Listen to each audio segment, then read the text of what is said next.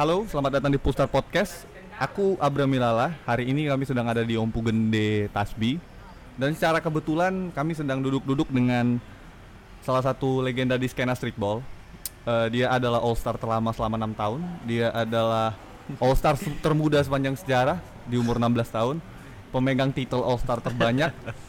salah satu bagian dari timnas Indonesia saat berkunjung ke Jepang pada tahun 2015 Challenge the World dan dia juara streetball lima kali di Medan. Hari ini kami sedang duduk-duduk dengan Bang Maulana Malik Ibrahim aka Halo. Lana Maniman halo Bang Lan. Halo Abram, sehat Bang? Alhamdulillah sehat. Ini aku udah lama gak jumpa Bang Lana. Bang Lana ini dulu dia adalah salah satu orang yang banyak terkenal di banyak kalangan komunitas basket. Di mana aja di Medan. Mau di Benteng kah di Cikal kah? Perbasketan lah ya, emang dulu zamannya masih apa namanya dengan dunia perbasketan ini kan di mana-mana kita main Bram. Sama kau juga aku ketemu kan. Iya, tapi jangan dibilang lah skillku gimana bang. Nih bang Lan, abang, aku dengar abang lahir dari eh, keluarga petinju. Yes. Orang tua abang adalah Pak Liston Siregar. Dia Iya. adalah atlet tinju yang sudah mengharumkan nama Indonesia ke Amin ya. ke internasional. Abang lah besar dari keluarga tinju, kenapa bisa main basket? Bang? Iya Bram. Jadi kan gimana ya? Awalnya itu kan emang kita tuh pasti disuruh main tinju lah kan, disuruh Iya. kayak latihannya tinju, olahraga. Yang penting olahraga tinju gitu. Dari udah, kakek, segala macam tuh semua keluarga kita petinju. Papa sekalipun memang ngajarin kita tuh olahraganya tinju, Bram. Jadi kayak apa ya? Di ah satu hari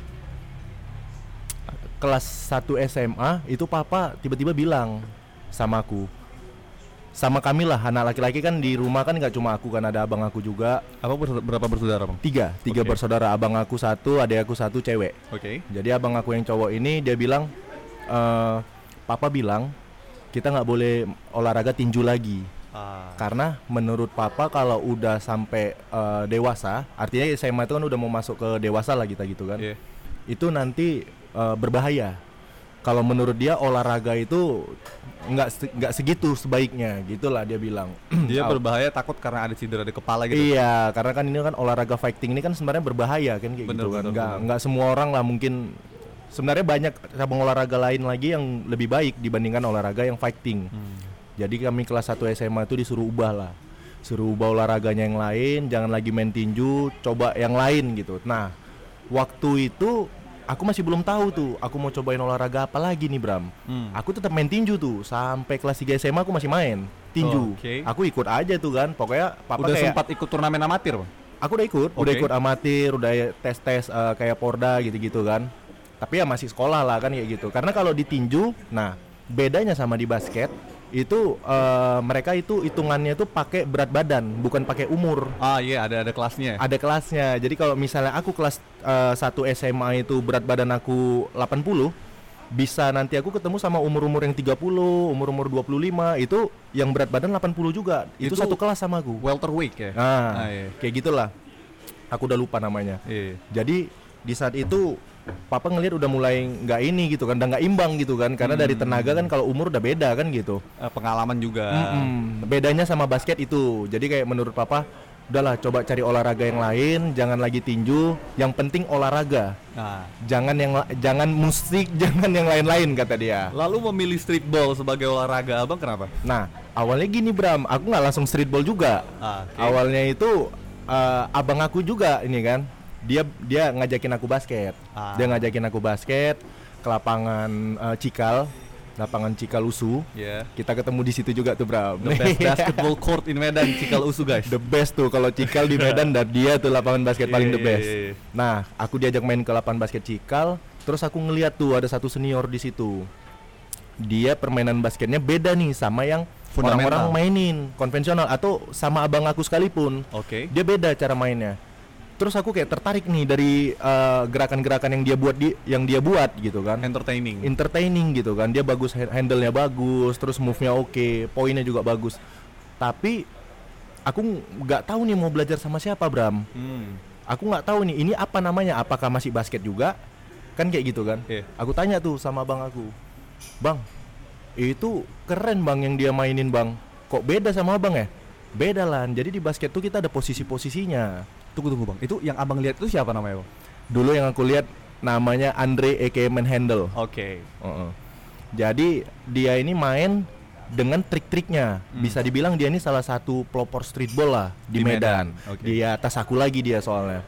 Jadi eh ngelihat dia aku bermain ah, baru ngelihat dia lah aku baru tahu kayak ternyata di basket tuh ada seperti ini gitu. Iya. Nah, di situ aku baru suka basket Bram. Sebelumnya abang aku udah ngajakin aku basket juga, tapi aku nggak terlalu suka kayak gini gitu. nggak kayak suka kayak lebih kayak streetball gini Iya. aku kayak cuma main basket biasa jadi menurut aku membosankan jadi bisa biar bisa ikut keluar rumah aja sama abang yang penting keluar gitu kan ya udah main basket main basket yang penting bisa keluar rumah Iya. mikirnya dulu gitu awalnya Eh, kalau jatuh cinta sama streetball itu di usia berapa bang? Waduh jatuh cinta ya berat ya Iya, akhirnya nih. Abang memutuskan untuk tidak mengikuti gaya bermain basketball yang fundamental dan memutuskan untuk mengikuti streetball. Tuh usia berapa bang? kalau itu berarti awal 2008 ya mungkin ya 2008 nah di kenapa karena 2008 pertama kali aku kepilih All Star Indonesian Streetball Hmm, di situ abang ngerasa streetball is my life. ya Hmm. Ya biasalah kan namanya masih kelas 3 SMA kan 2008 itu kayak masih yang ya Gelora-gelora anak gitu muda ya. yang berambisi gitu kan, anak muda yang Iya, gitulah. iya, iya. Terus eh untuk karir abang menjadi seorang pemain basket di Medan, abang main basket pertama kali di Medan itu tahun berapa? Pertama kali aku main basket di Medan itu 2003 2004 aku udah main. Itu abang berusia sekitar 13 tahun, 14 tahun Ya, berarti ya? SMP Iya. lah itu kira-kira. Hmm, terus 2006 LA Streetball akhirnya masuk ke Medan. Medan. Mm-mm. sebuah wadah komunitas yang ingin menunjukkan basketball itu tidak sekedar hal yang konvensional tapi ada entertainment di dalamnya. Ya, itu dia. Tahun 2006 LA Streetball dan itu kan kalau nggak salah LA itu adalah perusahaan rokok. Ya, Biasanya kalau mau masuk ke dalam sebuah kompetisi yang dinaungi sama sama corporate rokok, ya. ada usia yang menjadi batas bagi mereka. Abang pada usia itu aku ingat kalau 2004 abang masih Iya, 13 iya, 14 iya, tahun berarti 2006 16 tahun. Iya, iya, iya. You're iya. not legal, bro. Iya, iya, iya. Gimana Jadi di bisa situ masuk? Bram, waktu itu tuh gimana ya? Streetball tuh kan di 2006 itu emang betul-betul awam nih. Jadi Iya. orang-orang di Medan ini masih awam dengan olahraga ini gitu, streetball. Terus eh, permainan ini tadi masih belum banyak orang tahu kan. Akhirnya aku terpilih nih Karena tidak ada pemain lain. karena tidak aku nggak bilang karena ada ba- tidak banyak pemain lain, cuma kayak mungkin mereka belum paham aja, belum tahu aja gitu. Oh jadi eh, pilihannya tidak begitu Pilihannya nggak begitu banyak, jadi kayak mungkin aku terpilih di situ jadi salah satu yang terbaik lah. Iya. Jadi di situ ada namanya city selection, Hmm. 8 orang kepilih nanti buat ditandingin di uh, kota berikutnya. Aku kepilih tuh. Nah, pas disuruh min- ditanyain KTP, aku takut. Waduh, ini kan peraturannya harus 17 ke atas kan. Iya, iya, iya. Gimana nih kan? Terus aku jujur aja udah kan. Iya. Jujur aja tuh aku Bram. Aku bilang tuh sama uh, panitianya, "Mbak, jadi sebenarnya aku tuh masih sekolah." Aku bilang, "Aku belum ada KTP, yang ada kartu tanda pelajar." Aku Iya, bilang iya, kan. iya, iya, iya. Waduh, gimana nih ya begini bla bla bla segala macam. Terus di situ salah satu juri yang ada di LS Streetball namanya Rico Spinboy. Oke, I know Ah, him. ah. nah, Rico Spinboy sama satu lagi Baswan Brother J. Ah. Nah, jadi mereka nih yang nyelamatin aku nih, Bram. Oh, mereka yang Nyelamatin aku dari panitia. Jadi, mereka ini kan judges datang ke sini. Iya. Terus dia bilang, Lana kalau kita ganti lagi dengan yang lain, itu kita nggak ada opsi lagi. Ah. Kalian nyuruh kami sebagai judges eh, untuk memilih beberapa pemain yang terbaik nih di kota ini. Yang. Dan Lana salah satu yang kami pilih terbaik. Hmm. Masalah itu umur dia nggak ini, itu nggak bisa jangan salahin kami gitu. Artinya kami nggak bisa memilih yang lain lagi kalau misalnya Lana harus dikeluarkan karena umur. Iya, iya, iya, iya. iya. Jadi mau nggak mau aku jadinya ikut Bram. Ya, Oh, Alhamdulillah lah oke. seperti itu cerita ya. Terus streetball itu apa sih sebenarnya perbedaannya dengan basketball yang fundamental, Bang? Streetball itu sebenarnya sederhana ya Bram. Kayak ya orang taunya basket streetball itu kan kayak keras, terus kayak penuh entertain trick segala macam bebas lah ilegal gitu kan. Menurut Bang Lana lah ini streetballnya apa? Kalau menurut aku streetball itu nggak melulu tentang trik keras atau apa pun itu Bram, entertain gitu. Jadi kayak ya streetball itu sebenarnya eh apa ya Bram ya? Sederhananya tuh kayak You make on your own rules gitu. gimana ya? Anda ngebuat peraturan Anda sendiri. Ada yang di mana kayak momen player itu bisa ngebit one on one. Oh. Nah, makanya aku sering ngobrol juga itu tentang kayak streetball itu salah satu dari hip hop. Skena hip hop. Hmm.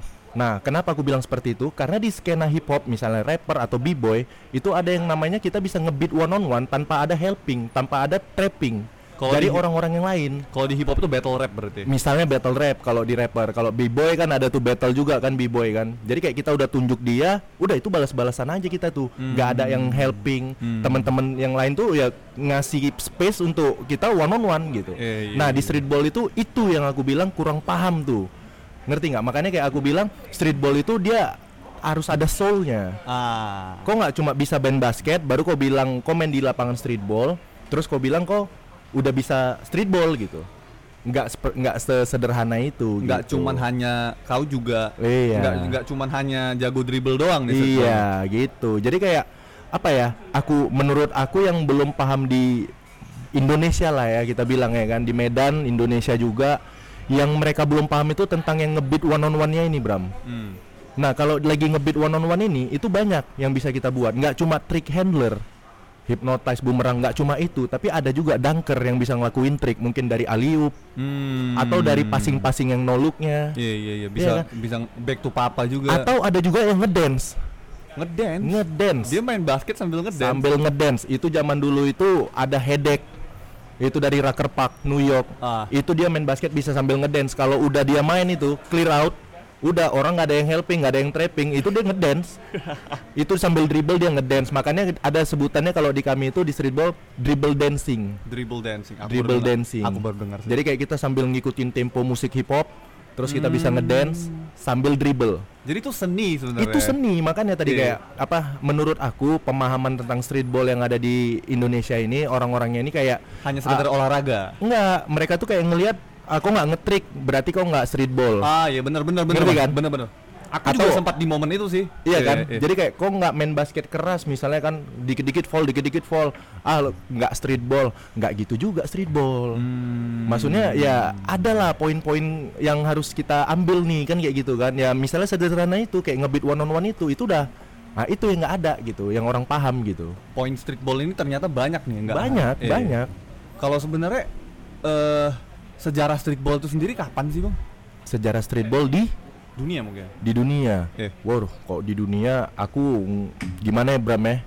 Aku tahu lah ya, aku tahunya Menurut itu dari menurut iya, referensi setahu aku aja. ya, yang setahu aku tuh eh, awalnya itu besarnya streetball itu dari New York kan, dari Rucker, Rucker Park. Oke. Nah, eh, jadi eh, di situ ada salah satu eh, pentolan juga lah, legend juga lah di streetball namanya Pee Wee Kirtland. Nah, dia inilah yang pertama kali membuat event sama si Rucker yang punya lapangan tadi ini streetball pertama kali di dunia. Hmm. Nah, itu tahun 80-an kalau nggak salah Bram. Terus mereka buat nama kompetisinya kalau nggak salah ABC, Entertain Basketball Classic. Oke. Nah, jadi mereka pertama kali membuat itu. Nah, kenapa pecah? Kenapa bisa booming? Itu karena eh, di event itu banyak pemain-pemain profesional, kayak pemain NBA gitu. Oh, oke. Yang main di situ tuh banyak pemain-pemain pro gitu. Pemain NBA sebelum mereka masuk ke NBA, Rucker Park ini sebagai tempat mereka untuk menunjukkan skill, Mungkin. mengasah skill mereka. Mungkin. Tapi ada juga yang lagi bermain di NBA dia main juga di Rucker Park. Jadi Rucker Park ini kayak cikal berarti ya? Nah, kalau kita di Medan Ah, Cikal iya, iya, kan iya, kayak iya, gitu-gitu. iya, Iya, iya, iya. jadi kayak ini lapangan emang legend gitu. Emang udah dibangun dari yang si legend tadi ini kan Pee Wee Kirtland. Jadi seluruh dunia kayak mengarah kiblatnya tuh ke mereka, Hmm. Ke si Rucker Park tadi ini gitu Karena kan. mereka yang pertama. Karena mereka yang pertama, sampailah sekarang adanya streetball. Hmm. Gitu. Terus eh kita pernah main basket sama nih bang. Ah. Kita pernah main basket sama, kita pernah satu lapangan. Terus aku juga sempat ngikutin basket walaupun aku akhirnya jadinya buat ginian nih nggak kayak bang Lana. Terus aku ingat dulu kalau eh, orang yang ingin main ke basket tuh kan banyak nih orang yang main basket pas SMA itu tujuannya banyak. Dia pengen masuk tim, ada yang dia pengen menambah ilmu, ada yang dia pengen belajar pola, Hmm. ada juga yang karena ini main basket banyak cewek. Eh, Ican tuh Ican. Aduh Bang Chan, digibahin Bang Chan. Terus eh, aku inget dulu eh, abang aku nih, aku salah satu yang mendapatkan influence basket itu dari abang aku. Iya, Dan dia itu pas dia SMP tuh aku SD itu dia menurut aku karena dia kami berdua suka main NBA Street tuh bang. Iya. NBA Street dan kami sering nontonin mixtape tour. Dia kayak ngecokok ngecekokin aku N1 gitu. N1 mixtape tour. Iya, N1 mixtape tour itu. Jadi aku ngedapatkan vision bahwasanya ini street baller ini pasti jago gitu. Mhm. Terus pas aku masuk SMA, aku ikut ke dalam seleksi masuk tim basket di SMA aku, SMA Santo Thomas 1. Dan di situ aku juga sembari dengan teman aku yang memiliki basic basket sebelum dia masuk ke SMA itu streetball gitu. Mhm. Terus pas kami ikut seleksi itu, nah si streetball ini tidak dipandang sama Mhm. coach kami. Iya. Karena si coach kami tuh ngatain bilang karena streetball ini hanya mengasah individu Anda. Mhm. Sementara basket ini adalah Bener sih. ya basket ini adalah sebenarnya adalah tim eh, adalah olahraga tim gitu kan. Mhm. Anda tidak bisa menonjol satu-satunya. Abang memiliki basic basket nih, memiliki memiliki basket eh basic basket eh, streetball begitu Abang masuk SMA. Terus Abang di situ kalau nggak salah Abang ada nyoba masuk tim juga ya. Mhm. Ada. Se-struggle apa sih Bang Abang pada tahun itu streetball itu dikucilkan bagi orang-orang yang sangat doyan dengan basketball fundamental. Wah. Itu awal-awalnya di di tahun 2006 Hmm? aku main streetball tuh udah dari 2003. Iya. 2003 2004 aku udah main streetball. Itu orang-orang masih pada awam tuh. Dengan streetball aku main basket itu bisa sampai berantem, Hmm. bisa sampai nggak boleh main, Karena Abang streetball orang nggak suka sama Abang. nggak suka sama aku. Karena? Jadi kayak aku datang ke lapangan itu aku nggak nggak dikasih main. Hmm. Sampai seperti itu dulu. Dampaknya maksudnya orang ngelihat streetball tuh ya negatif gitu kan. Iya. Aku main di klub, latihan di klub basket. Terus karena aku berdandan streetball, ah, ini aku udah cerita lucu nih satu nih. Ceritain. Ya aku ceritain sedikit ya. Jadi kan aku bilang apa namanya? Aku eh, dulu berkembang di dunia basket streetball ini sama teman aku, my partner Ican Lil Mighty. Oke. Ya. Jadi kami berdua dulu ini sempat berunding kayak ini lan kita nggak bisa gini-gini aja nih lan. Ini kita harus latihan basket konven ini. Kalau Iya. enggak kita bakal direndahin terus. Gak, gak diajak main nih. Iya, kan kayak gitu kan bakal nggak ada yang mau ngajakin kita main gitu, nggak ada yang mau berteman gitu sama kita. Di mana Chan kita mau latihan Chan? Apa ada mau yang klub Iya, apa ngajarin kita kayak gini kan kayak gitu kan? Ada lan, ayo ikut aku lan katanya. Ke mana Chan? Kami berangkat tuh Bram, kami keliling Bram. Itu kami ke Taman Anggrek. Kalau di Medan ada klub namanya Taman Anggrek. Kami datang ke situ, terus dengan dandanan kami yang seperti itu kan, tau lah kan zaman streetball dulu kan, Celana lebar. kita kita beli kita beli cela, kita beli baju tangan pendek tapi jadinya tangan panjang oversize ya, oversize ya, oversize ya. Itu Berarti kayak dulu. rapper-rapper era 2000-an ya? Oke, oke, oke. Iya kan kita beli baju tangan pendek jadinya tangan panjang kita beli celana pendek jadinya celana gantung tuh garis celana setengah Iya. zaman dulu tuh kayak gitu nah kita datang ke lapangan itu malah diusir Bram Hah? mau ngapain di sini Niatnya kan baik. itu dia makanya zaman dulu itu kami seperti itu sampai yang kayak pelatih sekalipun emang segitunya dia nggak suka sama streetball Seskeptis itu ya. segitunya gitu jadi Iya. kayak jadi kami nggak boleh main ini Hmm. Kami datang bang kami mau latihan. Kami bilang gitu kan. Kalau mau latihan jangan latihan basket nggak kayak gini di sini katanya. Pulang pulang Len pulang. Pulang lah kami Bram. Itu kami di Taman Anggrek pulang. Di Angsapura kami pulang. Masuk ke mana-mana kami pulang. Sampai terakhir adalah satu teman kami yang bilang kan udahlah gabung aja lah sini nanti biar aku aku kenal sama pelatihnya Hmm. biar supaya kalian nanti aku bilangin lah kan kalau ini kawan aku gitu kan cuma kalian nggak bisa kayak gini lah gitu dulu kami kayak idealis gitu dengan apa yang kami mainin Bram Itu pada akhirnya kalian diajak ke mana bang? Terakhir kami diajak latihan di HN. HN. HN. Itu di? Itu di sekolah Raksana. Oke. Ah, ah. jadi ada klub di situ, dilatih di situ sama Ican juga. Udahlah, kami ting kami bukan ninggalin sih ya, cuma kayak kami tuh selama dua jam latihan sama dia, itu kan kayak kami tuh sembunyi dari yang jati diri kami sebenarnya. Hmm. Kami kayak kepingin belajar aja nih, layup yang bener gimana, Yang penting biar bisa main doang. yang penting biar kami tahu dulu nih kan Iya, iya. supaya kalau misalnya kami tanding atau kami main ke mana-mana ini kami nggak direndahin lagi nggak disepelin lagi Bram gitu kan Iya, iya, pada iya. zaman itu sampai wasit wasit wasit wasit ini kami masih dribble dribble aja udah dibilang holding holding holding Karena dikucilkan ya? iya gitu Iya. jadi kayak memang udah nggak suka gitu kan Iya, iya, iya. Jadi buat apa aja salah gitulah ibaratnya akhirnya kami belajar konvensional dilatih sama Bang Dayat di situ kami mulai belajar, mulai tahu lah ibaratnya eh, peraturan di basket itu seperti apa, segala macam kami pelajarin. Nah dari situlah aku bisa memulai main basketnya di nggak cuma di streetball, jadinya aku main juga di konvensional. Sampai sekarang abang masih ngikutin klub-klub basket Masih, fundamental masih. juga? Aku sekarang main di klub Benteng. Hmm. Se penting apa sih basketball fundamental menurut abang untuk orang yang ngikutin streetball? Penting, penting sekali. Jadi kayak apa namanya? Kalau kita mau misalnya gini nih Bram, sederhananya Bram.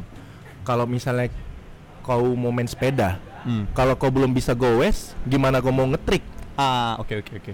Belajar goes dulu tuh, Iya, iya, iya. stabilin dulu, lepas tangan, Iya, kan gitu kan? iya, Kan iya. kita goes nih, lepas tangan, stabilin dulu. Ah, kalau kita memang udah stabil, memang udah oke nih di situ, baru kita belajar triknya. Iya, iya. Gitu juga kalau di streetball. Hmm, berarti emang sebenarnya kalau dulu itu kan mungkin banyak orang yang ngerasa eh dia kalau streetball ya udah nggak perlu belajar fundamental gitu kan. Ternyata sepenting itu ya basket. Penting, penting kali Bram. Dulu itu uh, alhamdulillahnya karena ada abang juga yang main basket. Jadi kayak dia lah yang ngarahin gitu kan Lan, kau kalau misalnya main basket kau kayak gini terus-terusan Kau bakal satu dimusuhin Hmm. Satu karirmu ya gini-gini aja gitu nggak bakal naik ke mana-mana Dulu belum ada event streetball kan Bram Hmm. Zaman itu kan belum ada event streetball Jadi kayak ya mau nggak mau kita harus bisa berbaur nih sama orang Biar bisa gabung kan, biar bis- bisa main gitu kan Iya. Akhirnya ya udah di situlah abang yang ngarahin tadi latihan di tidak apa Dayat. Ah, Hidayat Nata Sasmita itu. Oke. Gitu. Eh, terus eh kalau menurut abang sendiri nih, eh struggle, eh struggle deng. Eh di Medan sendiri lapangan terfavorit abang itu apa? Cikal lah Bram. Cikal ya. Udah pasti Cikal. Cikal Kenapa? tuh udah paling the best di Medan. Kalau menurut aku Cikal itu salah satu kayaknya salah satunya mungkin ya. aku nggak tahu lah. Pokoknya kayak ibaratnya salah satu yang terbaik lapangan basket di Sumatera Utara yang banyak menghasilkan bibit-bibit atlet Hmm. ah, yang bisa sampai keluar dari Medan. Iya iya banyak yang juga terkenal lah di Indonesia gitu. pemain-pemain amatir di Medan juga Ya, kayaknya banyak kan, dari situ banyak ya. kan. Ada dulu ada Morris, Morris Palopo, ada Bang Dul, Donald Marpaung Iya, jadi pelatih iya, aku iya, sekarang. iya, iya, iya. Ada Dimas Muhari juga kan, Hmm. tuh dari Sumut juga. Banyak lah yang dari Cikal itu, Gebi, High Voltage, dulu ada anak streetball juga. Banyak lah. Terus LA Streetball itu sendiri bang apa aja sih yang dilakukan mereka?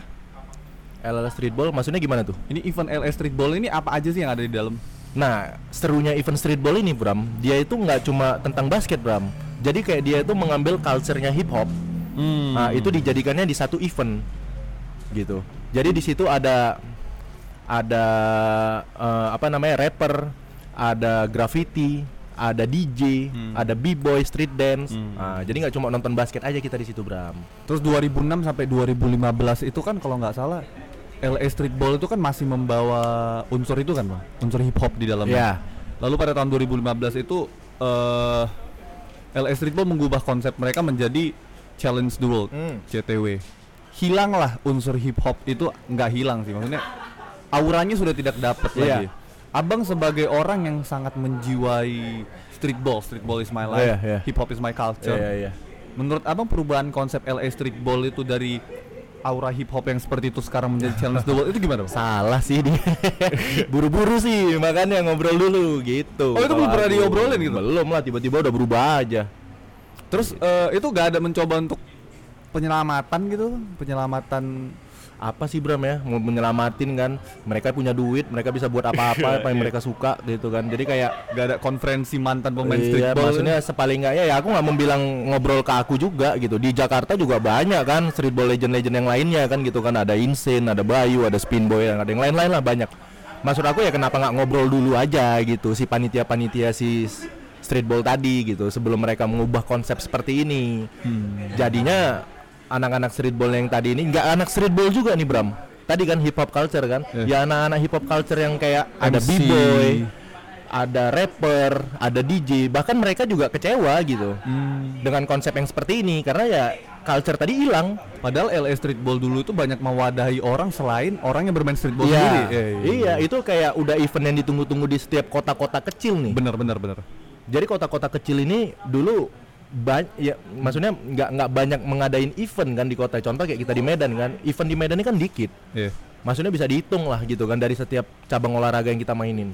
Jadi kayak ya salah satunya event streetball ini yang ditunggu-tunggu. Iya. nggak cuma dari basket anak streetballnya tapi ya dari uh, skena lain juga mereka kecewa. Iya, banyak banyak bibit-bibit basket di dalam kotanya itu bahkan yang tidak mengikuti streetball atau fundamental sendiri pun menunggu ini karena ini sebagai ajang mereka untuk menunjukkan skill ya. yes iya Bram pas Terus eh Abang 2015 ikut Challenge the World nih ya aku sempat ikut setahun ke Jepang. Itu perbedaannya itu apa sih, Bang? nah itu dia Bram kan itu 2015 kan berubah tuh konsepnya kan Iya. ya aku penasaran aja Bram aku kayak apa ya kayak keingat aja gitu kan dari apa yang dibilang sama Michael Jordan dulu dia bilang kalau jago mah jago aja gitu kan ngerti kan jadi mau konsep berubah apa segala Iya. macam itu kalau jago mah jago aja gitu mau main kan gimana pun konsepnya. Iya, kan gitu kan. Ya, aku coba. Bang, Bang Lana mengakui dia jago, guys. Enggak, aku nggak bilang aku jago, aku memang bilang Michael Jordan bilang kan Oke, gitu kan. Jadi kayak eh, si aku cobain aja kan, aku cobain dengan konsep yang berubah tadi nih, nggak ada point breaker, terus nggak ada apa segala macam, kita di TC-in selama tiga bulan lebih gitu kan. Iya. Terus kita diberangkatin main di Jepang gitu kan, waktu zaman aku di Jepang. Terus menurut ya aku kepilih alhamdulillahnya aku kepilih. Dari beberapa yang diseleksi kami tujuh orang berangkat mewakilin Indonesia berangkat ke Jepang main di Liga Sam City. Hmm. itu ada di Tokyo. Hmm, hmm. itu 2015 Eh, terus kan eh 2006 sampai 2015 itu kan LA Streetball itu sudah menjalani tour showcase mereka selama 9 tahun. Dan banyak kota yang sangat menunggu ya. LA Streetball itu datang ke kotanya. ya Mungkin karena menunggu kehadiran Lana Maniman. Tapi maksudnya itu tadi yang kayak aku itu tadi yang maksud aku bilang itu kayak ini kan mereka ingin menunjukkan skill dia di LA Streetball ini ya kan. hmm. Menurut Abang sendiri nih, Abang sebagai pemegang All Star terlama, Hmm. Abang sebagai pemegang All Star terbanyak, momen puncak LA Streetball tuh kapan?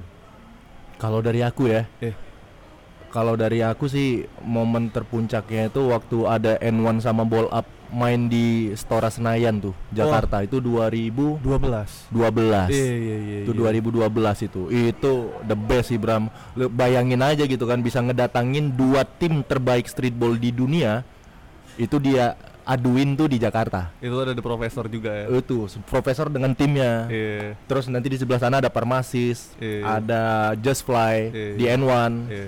jadi itu kita tonton di situ itu bukan dari Indonesia aja sih Bram bahkan teman-teman dari luar yang kayak KL dari Singapura dari Australia Iya. itu sampai datang juga gitu untuk nonton ke situ gitu Itu ball up lawan N1 tuh kemarin pertama kali di dunia dan diadain di Stora Senayan. Iya, pertama kali di dunia.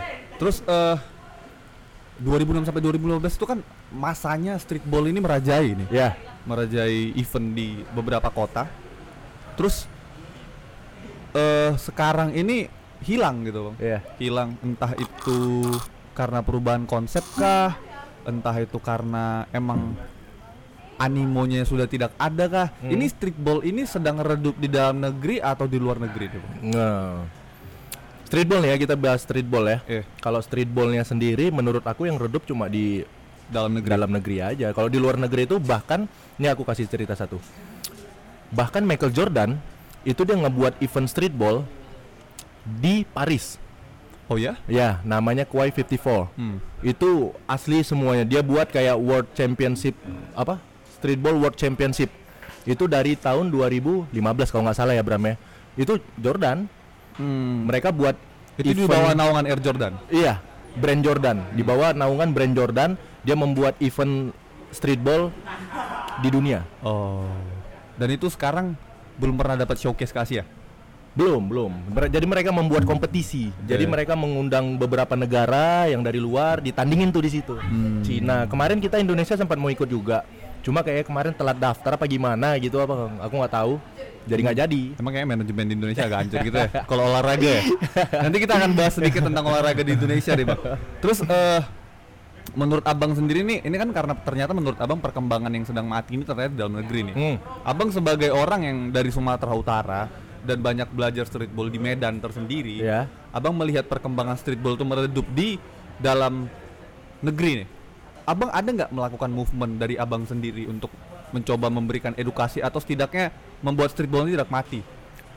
Ya, dibilang ada sih ada Bram. Cuma mungkin dampaknya aku nggak besar lah kan karena kita tinggal Iya, di kota iya, iya. kecil juga kan. On progress lah. Nah, eh, mungkin ya ada sih aku ngebuat di tahun jadi kan di 2015 itu aku ketika udah balik dari Jepang selesai tanding aku kayak balik ke kota aku itu ke Medan Hmm. kayak ini harus ada nih yang dibuat ini ini nggak bisa kayak gini terus-terusan nih Bram dengan konsep streetball yang seperti itu kayak kita nggak terima aja nih anak-anak streetball yang lain kan gitu kan harus ada sih yang dibuat nih akhirnya aku coba eh, apa namanya berbaur gitu kan dengan komunitas-komunitas lain nggak cuma di basket tapi aku coba berbaur di komunitas b-boy komunitas rapper banyak hal lah street dance gitu-gitu kan aku mengajakin eh, mereka buat kenapa nggak kita aja yang buat kompetisinya Hmm, benar benar. Iya kan? Jadi aku ya yang mau ayo gitu kan uh, pentolan-pentolannya aku ajakin yang mau ayo kita buat satu event di Medan yang di mana event inilah yang kita tunggu-tunggu gitu. Itu udah dibuat, Bang.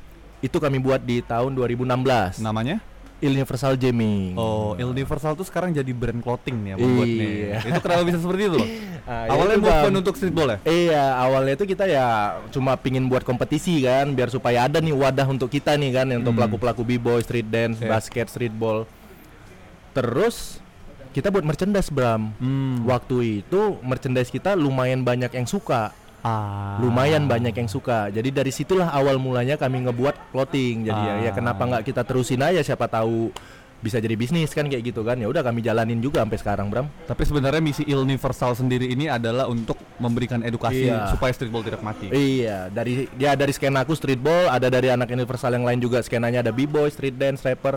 Hmm. Itu ya juga biar supaya skena ini nggak mati gitu. Eh, 2012 itu aku kalau nggak salah, kita juga sebelum ini sempat cerita-cerita kan Bang Lem. Ada 8 tim All Star All Star Streetball Indonesia yang dikirim untuk showcase ke banyak kota. Ya. Empat di antaranya itu dari orang Sumatera Utara. Iya, bener tuh. Aku mengambil poin di situ bahwasanya banyak bakal orang yang bisa menjadi seorang streetballer di Medan yang Hmm. mempunyai eh yang mempunyai potensi lah gitu. Iya. Mereka mempunyai value di streetball. Orang-orang itu masih aktif gak bang di skena streetball di Medan? Masih sih Bram. Itu kami berempat. Jadi dulu All Star Indonesia itu ada 8. Iya. 2012. 2012. 12 apa 13 gitu, aku lupa. Nah, jadi kita tuh eh, dari Medan ada 4, dari 8 itu 4 All Star berarti kan 50% tuh. Ada aku, ada Ican Lil Mighty, Rahmat Invisible sama Sudi aka Hangerman. Bang Sudi itu yang jago ngedang ya? Iya, Ah, yang iya, dari iya, Stomo. iya, iya. Nah, jadi kita berempat itu kemarin yang masuk di tim All Star Indonesia. Sisanya empatnya ini lagi ya bagi-bagi tuh, yang kota-kota lain. Jakarta lah paling banyak kan. Ya udah, jadi eh, menurut kami ya pada saat itu memang eh, skenanya streetball itu lagi betul-betul naik kali Bram. Emang emang. Iya kan? Ya maksudnya kita bisa ngasih empat All Star dari Indo, Iya kan dari Medan itu ke Indonesia itu kan udah pembuktian gitu kan bahwasannya streetball di Medan itu nggak salah berarti kan bener gitu kan? Kalau dari Medan sendiri bang, eh streetballer dari Medan itu khasnya itu apa sih gayanya? Streetball dari Medan. Nah dulu pertama kali masuk All Star dulu tuh aku kan, aku handler, Ah. Ican handler, Ramat handler. Nah ini baru nih Sudianto nih sendiri Dunker. yang dunker. Tapi size badannya itu Sama kayak abang. sama kayak aku, bahkan lebih kecil dari aku. Oh, Tapi dia lompatnya emang gila sih kalau dia. vertikalnya tinggi ya. Makanya dibilang hangerman. Eh, gitu. Kalau Indonesia sendiri tuh banyak menghasilkan handler-handler seperti kalian nggak bang? Banyak. Nah, justru itu, Bram. Karena point breaker itu dulu kalau nggak salah hanya ada di LA Streetball sendiri di Ya. Indonesia itu Hmm. untuk memberikan poin kepada bakat-bakat yang seperti itu tuh, Ya. skill-skill yang seperti itu. Hmm, hmm. Kalau abang sendiri handler di Indonesia itu Handler di Indonesia tuh gila sih, Bram. Gila menurut aku ya. Banyak jago-jago. Bahkan kayak kemarin itu eh, kan setiap tahunnya tuh kan LL Streetball selalu ngundangin bintang tamu dari luar kan. Maksudnya pemain-pemain streetball yang profesional dari luar. Hmm. Ada Hot Sauce, Bone Collector, Profesor, itu udah datang semua tuh ke Indonesia, King Handle, segala macam. Pokoknya raja yang handling di dunia. yang kita nggak tahu di YouTube juga nanti ada tuh tiba-tiba datang. Eh. Pas sampai sini kita lihat jago emang gitu. Jadi itu kita battle sama mereka pas latihan juga, nggak pas latihan, pas lagi tanding juga itu kita nggak kalah Bram. Kalau dari segi handler, Iya. nah kita kalahnya tuh cuma dari size Bram. Size badan kita kan beda nih Asia sama Eropa kan. Iya, kita lebih kecil ya. Kita lebih kecil, makanya mungkin kalau dari skill handler kita tuh masih bisa masih bisa Ngimbangin ngimbangin nih. orang-orang di Tapi luar. kalau mungkin dari posisi big man-nya atau kayak eh, dunker-dunker gitu, mungkin ya mungkin susah. Karena size kita juga kalah gitu kan. Iya. Tapi kalau dari handler gila sih kalau Medan Bram. Iya. Medan sih ya, sama Indonesia satu lagi. Terus eh, Bang Lana dan Bang Ican ini sedang berada di aku ngeliat bio kalian dua itu ada namanya streetball.id. Ya. Itu kayak YouTube channel gitu Iya, ya, Bang. iya. Terus aku juga nge-stalking nih Instagram Bang Ican, dia ada banyak ngajarin eh anak-anak ngedribble deh. Hmm. Itu Abang dengan Bang Lana yang buat klub atau gimana sih, Bang? Sebenarnya Eh, sih Bang sama Bang Ican mau buat klub atau gimana? sampai buat klub sih si jauh lah Bram kan banyak banyak banyak hal lah yang masih ada dipertimbangkan kan. Tapi kalau ya itu dia Bram maksudnya ya kami ngebuat pasti ngebuat sesuatu gitu kan dari apa yang kami pingin gitu karena kami nggak nggak nggak nggak punya wadah makanya kami belajar coba kita aja yang buat Chan gitu kan kita buat wadah. Nah kalau Ican itu dia lebih fokusnya dia sekarang ke sekolah basketnya. Jadi dia ngajarin individual skill ke anak-anak tadi itu untuk uh, biar individualnya bagus. Karena menurut aku ya di Medan ini memang kayak sedikit sih Bram.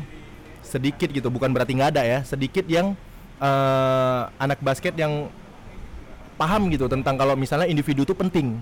Oh jadi hanya sekedar tim doang yang diajarin iya. kebanyakan. kebanyakan kan tim semua Bram. Dari dulu kan. Aku dari dulu nggak pernah dapat tuh individual skill gitu di Medan itu sih yang perlu. Jadi kayak apa namanya permainan basket di Medan kenapa membosankan menurut aku ya karena itu individualnya nggak ada gitu. Jadi kayak main basketnya tuh kayak anak basket SMA yang dapat bola passing passing passing passing passing kosong tembak. Oh tidak ada yang mencoba sham apa kayak gitu Iya, kan iya, layapnya ya kadang di situ seninya di basket gitu. Iya. itu entertainnya gitu. Itu yang membuat penonton tuh ada. Ah. tetap ada jadinya untuk stand berdiri dia untuk dukung Iya. gitu kan Karena NBA sendiri adalah pakam mereka sendiri adalah NBA is Iya, entertainment. iya, itu dia. Jadi kayak sebenarnya uh, anak-anak basket di Medan ini bagus-bagus tuh, jago-jago.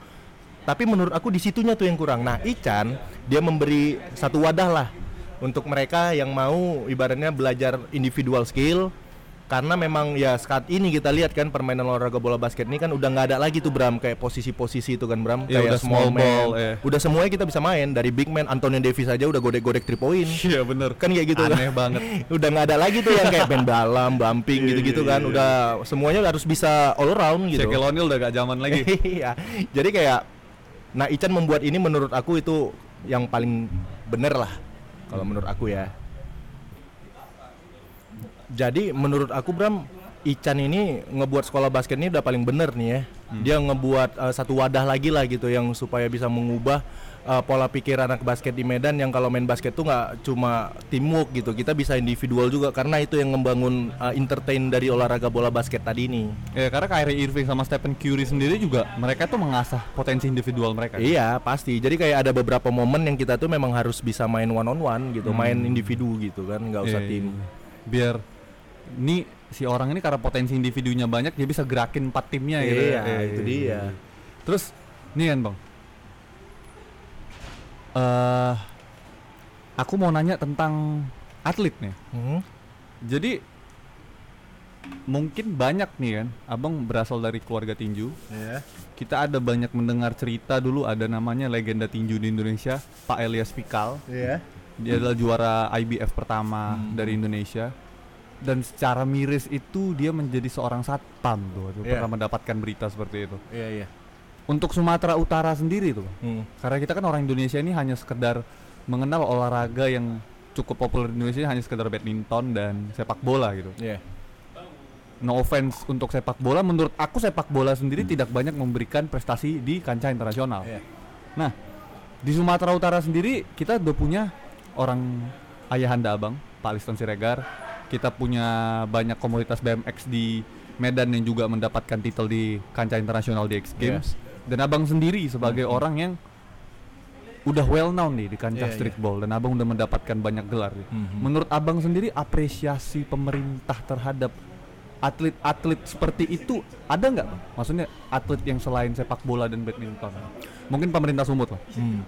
Kalau kita cerita tentang pemerintahan ya Bram ya, dibilang apresiasi sih pasti ada. Iya. Cuma Tidak eh, terkadang terkadang gini juga Bram, aku nggak nggak nggak menyalahin si pemerintahannya juga. Cuma kalau kita ngambil dari pola pikir mereka nih ya, dari pola pikir pemerintahan ya, bener juga sih kalau memang kayak yang waj- wajar gitu atau wajib untuk dibantu, misalnya untuk diapresiasi, misalnya dia sudah membuahkan hasil gitu setelah pertandingannya di luar, Hmm.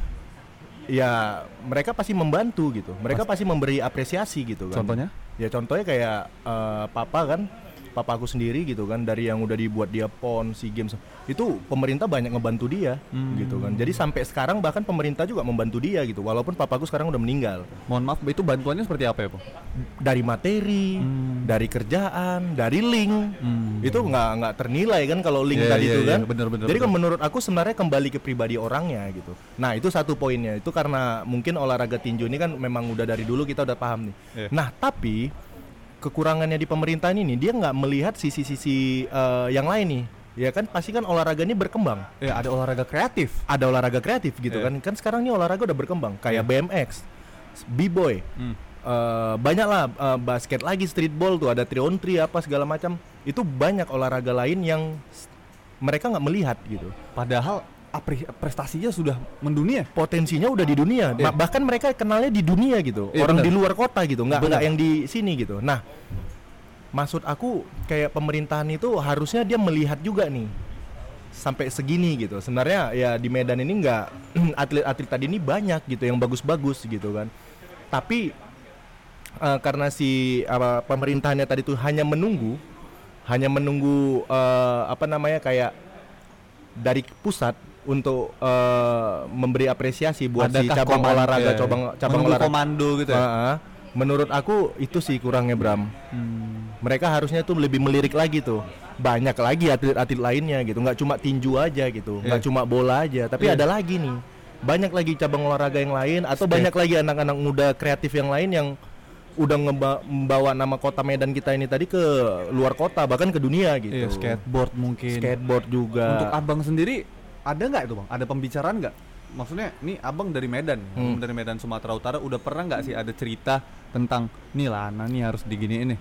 Ada sih sebenarnya Bram. Jadi kayak kemarin itu eh, pemerintah udah buat namanya itu olahraga kreasi. Kalau disingkat Formi.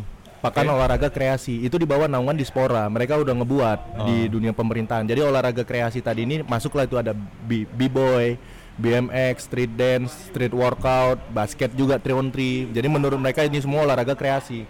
Mereka udah mulai melirik, tapi mereka tidak aktif Tidak aktif itu maksudnya? tidak aktif itu ya kan banyak nih banyak hal lah ibaratnya sebelum kompetisi terus kayak eh, pertandingan-pertandingan yang setelah kita udah menang di sini kan kita harusnya dibawa tuh keluar ditandingin sama kota-kota Iya, luar iya, iya, gitu benar, kan benar, benar. nah itu mereka tidak mempersiapkan dengan baik kayak gitu Hanya Bram. sekedar pilih nama udah kalian pergi ya? Iya gitu. Oh. Jadi kayak yang nggak ada seleksi-seleksi. Mungkin bisa yang dipilihnya itu yang orang-orang dia kenal atau dia tahu aja gitu. Hmm. Bahkan dia nggak pilih di kotanya.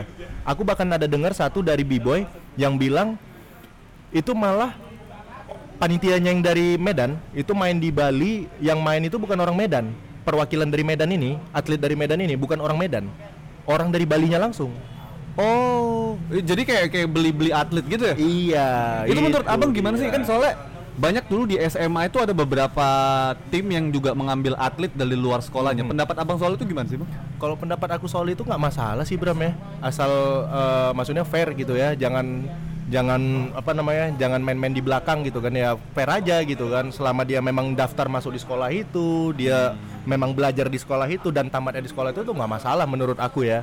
Cuma maksud aku kalau ini poinnya lebih kayak apa ya, mereka me- menghilangkan ini nama atlet yang di Medan, mereka Iya. malah mema- memainkan atlet yang di sana gitu. Mungkin itu yang membuat banyak Jadi atlet kayak di Medan tidak diapresiasi. Iya gitu. Jadi kayak mereka nggak yakin gitu bak dengan atlet yang di Medan tadi itu udah baik gitu. Padahal Mungkin Bram itu kalau misalnya kita lihat positif nih ya kalau misalnya nggak yakin. Iya. Mungkin Bram bisa jadi mereka itu biar supaya anggaran tadi masuk ke kantong mereka. Bisa jadi. Kita nggak tahu. Itu, itu itu bisa jadi. Iya kan? kayak Jadi iya. mereka tidak mem- eh, membiayain latihan, tidak ada tuh uang-uang TC gitu. jadi Atau- kayak vendor gitu ya. Iya kan? Jadi Iya, yang iya. penting udah ada nanti acaranya, datang aja langsung ke pertandingannya itu, kita cari aja orang-orang di situ yang mau bawa nama Medan. Oh ini dia, udah dimainkan. Ngerti nggak maksud aku? ngerti ngerti ngerti. Nah itu kan nggak sehat. Itu kan merugikan atlet. Iya, tidak menghargai hasil dari tanah ini sendiri. Iya gitu.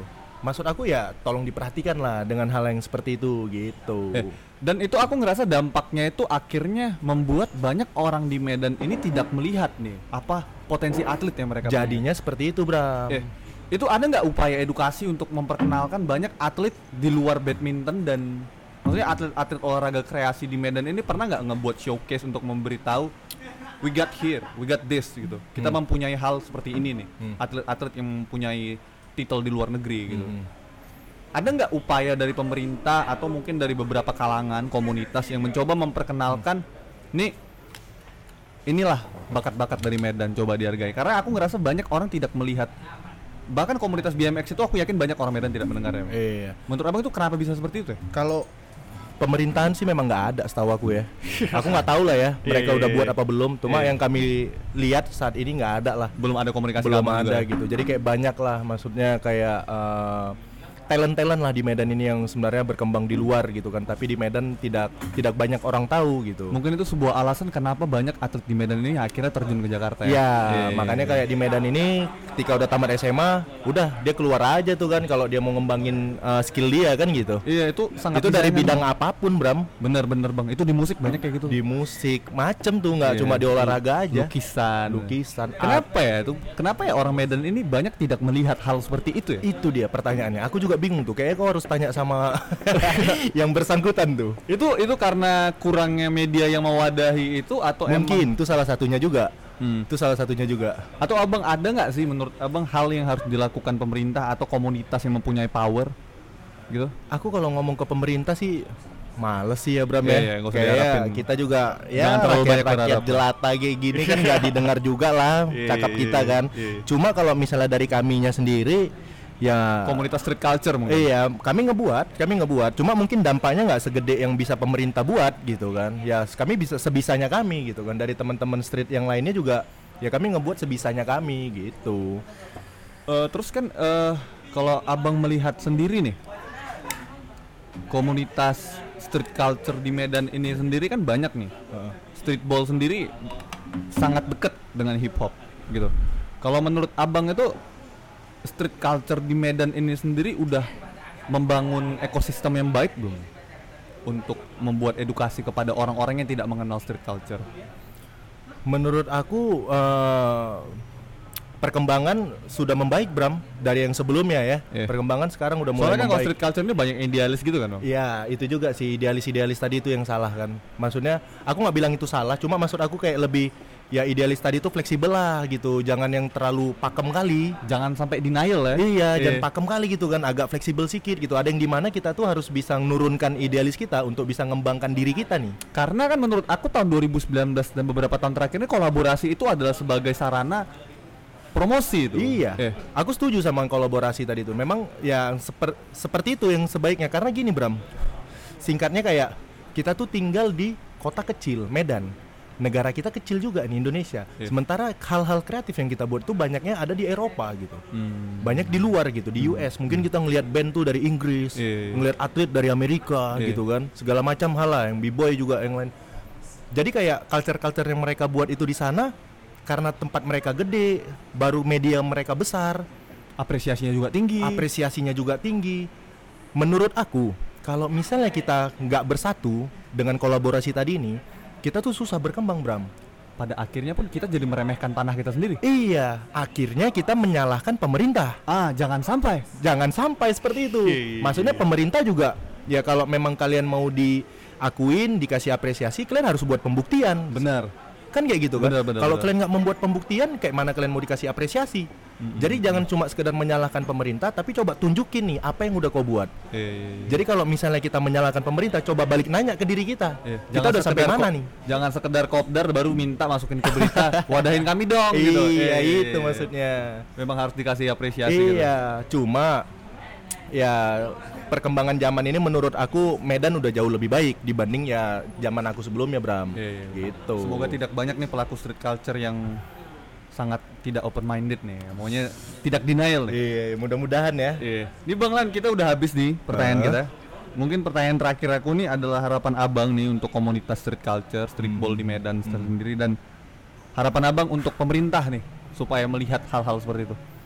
Kalau harapan aku untuk pemerintah sebenarnya aku nggak banyak, Bram, cuma ya perhatikanlah industri kreatif di Medan ini kan banyak juga gitu anak-anak muda kreatif ini yang sebenarnya itu punya potensi dan mereka juga udah dilihat nih dari kota-kota luar. Nah, Benar, maksudnya benar. kenapa orang orang luar yang ngelihat gitu? Ah. Kenapa orang kita yang di sini tidak melihat gitu? Iya. Ya, maksudnya memberi wadah tuh dengan mungkin dengan event gitu Hmm. kan bisa juga atau mereka bisa mensupport dari apa yang kita buat gitu. Membuat tempat mungkin. misalnya membuat tempat atau ya membuat acara atau menggabungkan apa gitu konsep gitu. Kalau untuk orang Medan sendiri gitu, untuk street culture-nya Abang ada pesan kah? Kalau untuk anak-anaknya ya tetap berkarya sih Bram. Maksud aku ya kita semua skena ini pasti punya titik jenuh. Hmm. titik jenuh ini tadi makanya aku bilang dari awal kayak konsisten yang penting Komitmen. iya yang penting konsistensi itu nomor satu dari apa yang kita buat sebenarnya semuanya pasti udah bagus karena kita udah ada internet jadi kita bisa ngeliat nih mana yang bagus mana yang enggak Ya kita udah punya tools untuk mendapatkan informasi kita sendiri. Iya gitu kan cuma yang tinggal konsistensi ini yang nggak bisa kita dapat dari internet Hmm, jadi bener, itu bener, harus bener. kita harus kita gali sendiri ya. Iya, harus bisa kita gali sendiri tuh Oke oke. Jadi pertanyaan kita udah habis nih Bang Lan. Dan seperti biasa, aku di akhir pembicaraan aku dengan tamu podcast aku, aku biasa ngajak main game. Iya. Ngajak main game. bahaya nih gamenya nih Iya. Ini kalau game sama abangnya ini kalah minum. Tri, Gak gak gak gak gak gak gak. Adi, abang aku nggak suka minum. Ini ada main game sih bang. Abang aku kasih dua pilihan, abang pilih salah satu. Mungkin teh manis dan teh pahit. Abang pilih teh manis gitu. Kita mulai aja nih ya bang. ya, Eh, pertanyaan pertama, ayam penyet atau ayam bakar? ayam bakar, Eh, anggur atau stroberi? anggur, Nonton atau game? nonton, Sepak bola atau badminton? sepak bola dong. Eh, Tias Mirasih atau Nikita Willy? Tias Mirasi sih agak tinggi ya. Shit man, that dude is so sexy. Eh, reggae atau punk? Reggae. Tupak atau Biggie? Aduh, itu pertanyaan yang itu susah tuh Bram. Itu kalau di angkatan kami nggak ada tuh tupak biji tupak biji tuh. Sama-sama keren ya? Sama-sama jago dua-dua, sama-sama legend tuh nggak Iya. bisa dibedain gitu. Tapi jika ada konser di Medan nih, satu di Teladan dan satu di lapangan Benteng, Tupak dan Biggie, apa pilih datangin konser siapa deh? itu gimana ya? Gak bisa juga aku belah dua kan. di rumah aja lah ya. Aku nggak bisa sih kalau tupak sama biji itu nggak bisa tuh. Itu dua-dua legend. Oke. Eh, James Harden atau Stephen Curry? James Harden, Hmm, Italia atau Prancis? Itali lah ya. Eh, eh, pertanyaan terakhir nih. Donald Trump atau Kim Jong Un? Waduh, gila nih. Yang satu kayak gitu ya. Yang satu kayak gitu juga. Aku tuh nggak bisa juga Bram. aku dua-duanya nggak suka. Oke oke. Dua-duanya nggak suka. Oke oke. Oke, pertanyaan kita hari ini udah habis. Kita udah asik banget nih ngomong-ngomongin sama Bang Lana. Kami banyak ngebahas tentang streetball, tentang apresiasi masyarakat dan pemerintah terhadap atlet yang kreatif Iya. dan tentang street culture juga tadi sedikit. Ya mungkin kepada teman-teman yang mendengarkan, mungkin kepada teman-teman yang banyak kurang mendapatkan referensi, ini internet sudah luas. Medan ini punya banyak potensi tentang atlet-atlet yang memberikan eh, penghargaan besar dari kancah internasional. Iya. Kami berharapnya juga banyak pemerintah untuk memberikan apresiasi, melihat itu lebih dalam dan kepada teman-teman juga. Ini street culture 2020 ini aku melihat banyak street culture di Medan ini melakukan kolaborasi dan aku yakin kalau kita bergerak sebagai satu entitas sebagai orang Medan, aku yakin kita bisa membuat Medan itu nggak kalah dengan Jakarta dan Bandung, bener nggak? Bener lah Bram, itu bener itu karena Jakarta juga mereka berkolaborasi kan. Bener banget. Mereka Kalau juga kita bicara kiblat kita Jakarta dan Bandung, kenapa yang kayak gitu nggak diikutin? Bener kan? Iya, Kenapa maksud- hanya coba cari tes doang? Iya, kita punya karakter sendiri nih Medan. Bener banget. Kan Keunikan kayak kita gitu kan, ada, ya. keunikan kita banyak ini kan. Jadi kalau nggak kebo kolaborasi juga susah kita Bram. Mm-mm. Harus kolaborasi sih. Mungkin karena ego ego di Medan ini gila sih. Iya, Makanya tadi aku bilang idealis tadi harus difleksibelin dikit. Oke oke. Oke ya, mungkin ini aja pembicaraan aku dengan Bang Lana kepada teman-teman yang mendengarkan. Semoga kalian suka mendapatkan perspektif yang baru nih dari atlet streetball di Medan. Mungkin itu aja dan terima kasih sudah mendengarkan. Terima kasih Bang Lan sudah Hmm. Thank you. Bram. Sukses untuk Universal Sama-sama, thank you. dan movement semuanya sukses Bang. Sukses buat semua. Oke mungkin itu aja dan thank you for listening Full Star Podcast.